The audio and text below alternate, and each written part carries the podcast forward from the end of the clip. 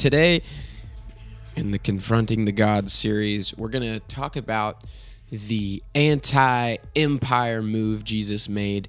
That is my wife's favorite story from the Gospels about Jesus. So, this takes place leading up to the arrest and crucifixion of Jesus. It is his, what has been known to be called the triumphal entry. The triumphal entry, I think is what it's called.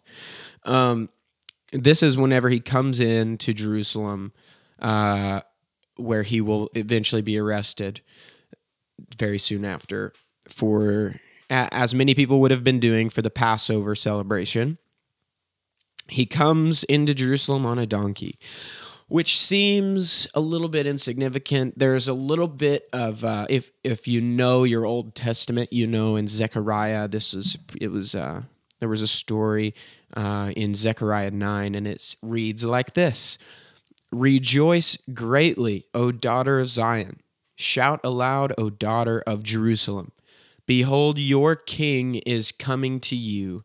Righteous and having salvation is he, humble and mounted on a donkey, on a colt, the foal of a donkey.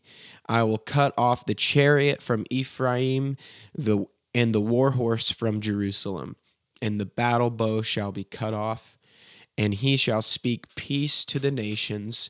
His rule shall be from sea to sea, and from the river to the ends of the earth." Now, we have some juxtaposition in this passage in Zechariah, right? We have the king coming to Jerusalem, and this king is coming with salvation, humble and mounted on a donkey, on a colt, the foal of a donkey. So we have the Messiah, the one that God would send to rescue and save his people Israel, coming on a work animal. And not only coming on a work animal, but he will come to cut off the chariot and the war horse. So what is a war horse? What is a chariot? A chariot would have been what someone of a noble or a military, holds a military position, what they ride in. So think of a chariot as the thing you stand in. I think if you've ever seen Troy, the movie Troy, they're in that movie. So it's the thing you stand behind the horse or the couple horses or three horses or however many horses you have pulling you, so that you are able to, kind of keep yourself strapped in somehow if you would like. It's a kind of a boss move, and then you can also fight from a chariot. Wow, voice just squeaked. And a war horse obviously would be an animal from which you could ride into battle and fight from the back of, right? They're fast, tall, strong, reliable, smart, all these things. And this is the juxtaposition that Zechariah writes about. Your king comes on a donkey, which is an insignificant work animal that is weak in the face of a war horse. And not only is he coming on that, but that will be the tone setter for the humility, for the salvation that he will come. Or you may say humiliation. But let's take a look at the passage of Jesus coming into Jerusalem. Now then, this is Matthew 21. "Now then, they drew near to Jerusalem and came to Bethpage, to the Mount of Olives. Then Jesus said to two disciples, 'Go into the village in front of you, and immediately you will find a donkey tied and a colt with her. Untie them and bring them to me. If anyone says anything to you, you shall say, "The Lord needs them," and he will send them at once." This took place to fulfill what was spoken by the prophet, saying, "Say to the daughter of Zion, behold, your king is coming to you, humble and mounted on a donkey, on a colt, the foal of a beast of burden." And this is Jesus citing that Zechariah passage.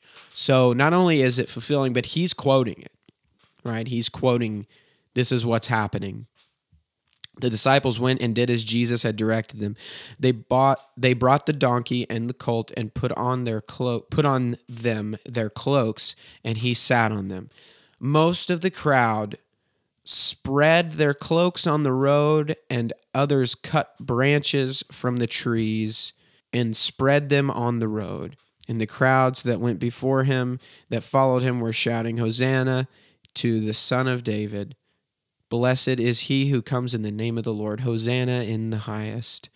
And when he entered Jerusalem, the whole city was stirred up, saying, "Who is this?" And the crowd said, "This is the prophet Jesus from Nazareth of Galilee." So a few things very important here. And when they says they spread their cloaks, this is an allusion to a story that took place in 2 Kings, and it says, "Then in every haste, every man of them took his garment and put it under him on the bare steps, and they blew the trumpet and proclaimed, Jehu is king." So this is something they did in 2 Kings whenever the crowds were declaring a king, right? Jehu in this instance. Well, this is Israel naming their king, right? This is the peasants naming their king, the Son of David, the one they've been waiting on. And he comes like a donkey, and he comes on a road of the coats of the peasants, of the poor, of the citizens, and on palm branches. Now, so you're thinking, well, how does this relate to confronting the gods? Well, here we go.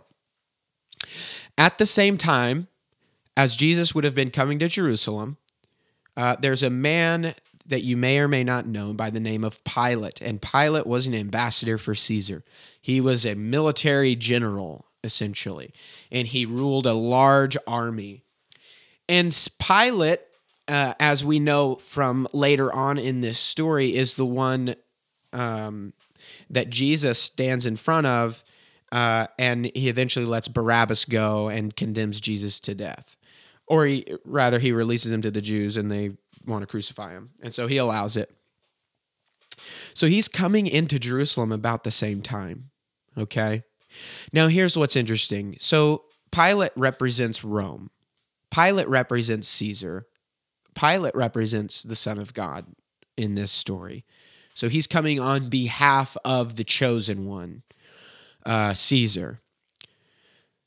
Pilate would have been coming into Jerusalem on a war horse, surrounded by a legion of soldiers. Surrounded by not only a legion of soldiers, but people who would never think to turn their backs on him because of what would come if they did.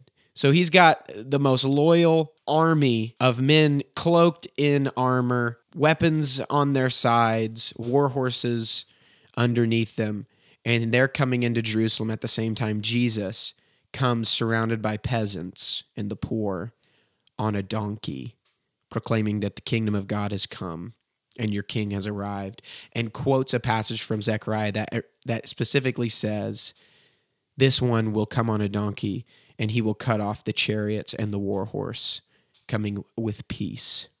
And this just goes back to what I've been trying to show you in these stories. There is something so much bigger happening. These stories were written for very specific purposes, not merely to be history, but to illustrate how the kingdom of God subverts the Roman Empire. The empire built and founded on violence is overturned by a man from the country on a donkey. Have a great day.